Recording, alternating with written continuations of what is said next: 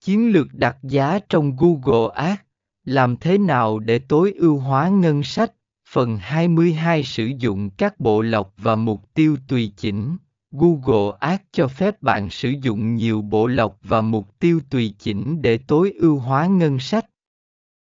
Chẳng hạn, bạn có thể chỉ định mức ngân sách tối đa cho từng quảng cáo hoặc nhóm quảng cáo cụ thể.